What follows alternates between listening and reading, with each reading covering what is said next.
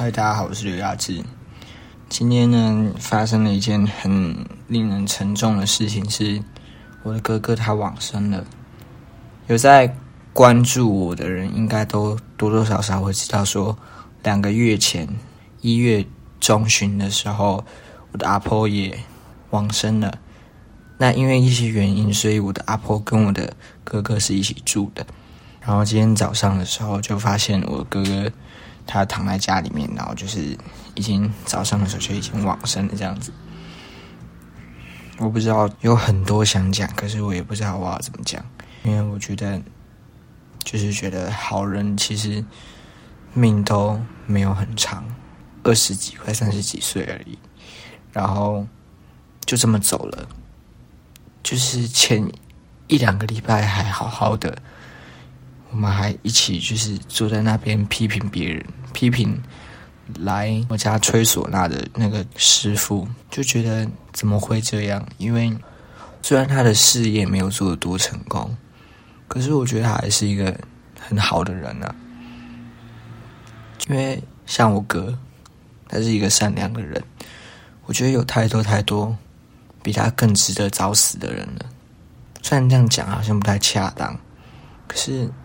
不知道，我不知道我自己我要怎么发，因为就觉得明明就还好好的一个人，虽然他的身体本来就不太健康啊，这是真的，可是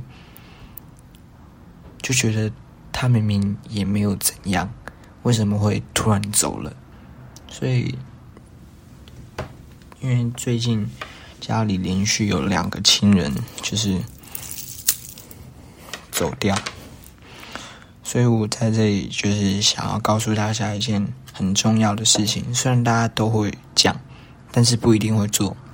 就是希望大家可以好好珍惜眼前人，因为不知道自己什么时候会走，因为不知道身边任何一个你在意的人什么时候会走。所以我想说的是，希望大家都可以把握跟自己所爱的人。每一段相处的时间，不要冷战，冷战很浪费时间。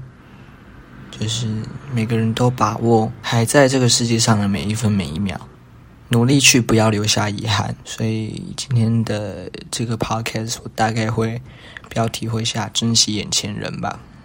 我不知道，因为我觉得有太多太多的事情值得我们去珍惜，可是。我们却没有在能珍惜的时候珍惜，等到失去了，我们才会知道说，你所拥有的一切是有多么可贵。